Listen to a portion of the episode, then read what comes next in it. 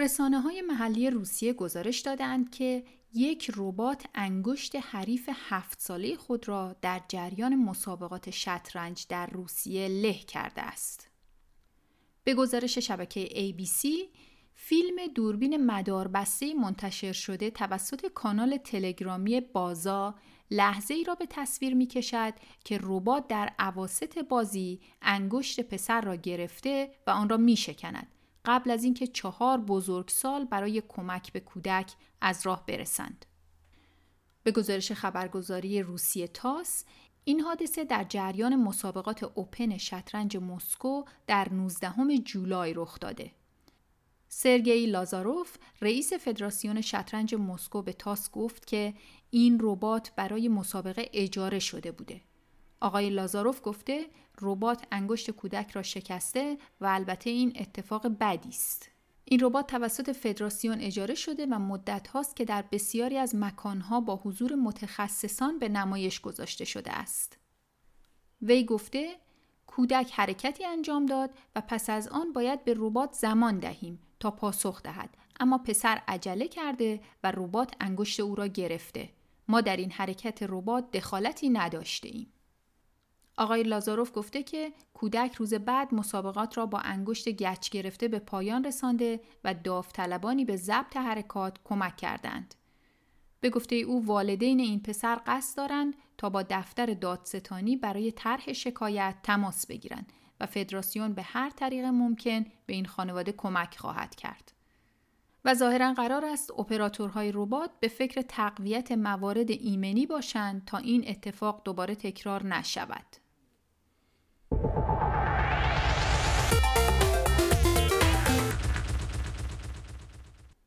توشک هوشمند جدید دانشمندان دانشگاه تگزاس قادر است با تغییراتی مربوط به سرما و گرما در بخش‌های مختلف بدن احساس خوابالودگی در فرد ایجاد کند.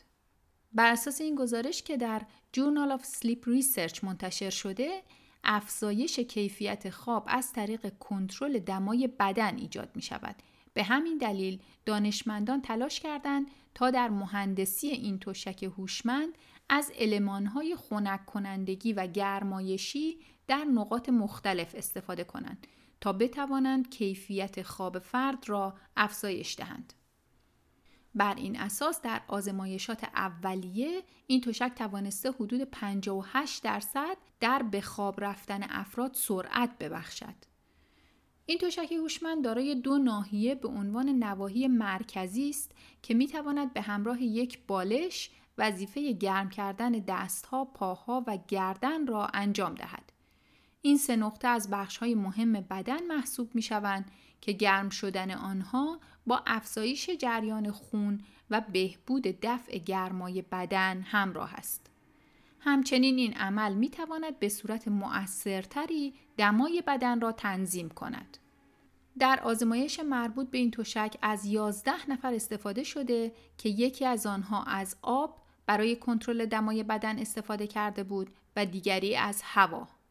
این افراد زودتر از موعد معمول برای خواب از این تشک استفاده کردند.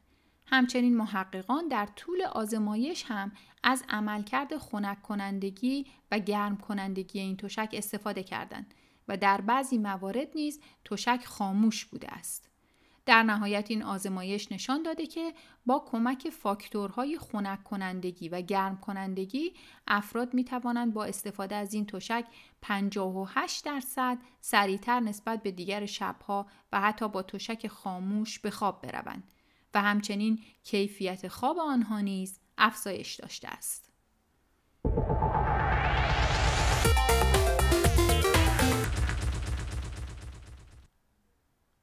بر اساس اعلام دانشمندانی که در پروژه دفاع سیاره‌ای چین حضور دارند، پکن احتمالاً می‌خواهد سامانه های دفاعی خود را نه تنها در زمین بلکه در کره ماه هم گسترش دهد تا بتواند از کره خاکی ما در برابر تهدید سیارک ها محافظت کند. به گزارش خبرگزاری SCMP طراح ارشد برنامه اکتشافات ماه در چین می‌گوید این طرح جدید شامل قرار دادن سه ماهواره محافظ در مدار کره ماه است که سوخت و سلاحهای کینتیک متعددی را حمل خواهند کرد. به علاوه دو تلسکوپ آپتیکال در قطب شمال و جنوب قمر زمین ساخته می شود تا آسمان را برای هر تهدیدی که ممکن است از رادار شبکه های زمینی بگریزد بررسی کنند. طبق این برنامه اگر سیستم تهدیدی با احتمال صدمات بالا را شناسایی کند یک یا چند ماهواره محافظ را ظرف مدت یک هفته زودتر روانه سیارک می کند. پس این سیستم می تواند سریعتر از هر راکتی که از سمت زمین شلیک می شود عمل کند. طراحان این سیستم در مقاله‌ای که در این خصوص منتشر شده می‌گویند این سیستم می تواند از همه جهات جلوی سیارک ها را بگیرد و می تواند یک حلقه دفاعی به اندازه دو برابر فاصله ماه و زمین با قطر 800 هزار کیلومتر تشکیل دهد. محققان می‌گویند ایده خط دفاعی ماه که هنوز توسط دولت چین تایید نشده فناوری های فضایی این کشور را به سطوح جدیدی خواهد برد. پکن حالا مدتی است که ساخت یک سامانه دفاعی متشکل از رادارها و تلسکوپ های قول پیکر را در زمین شروع کرده تا از تهدید سیارک ها جلوگیری کند. با این حال طراحان این سیستم می‌گویند که سامانه های زمینی محدودیت های خودشان را دارند. آیا می خواهید به مطالب بیشتری مانند این گزارش گوش کنید؟ به ما از طریق اپل پادکست، گوگل پادکست، سپوتیفای یا هر جای دیگری که پادکست های خود را از آن می گیرید گوش کنید.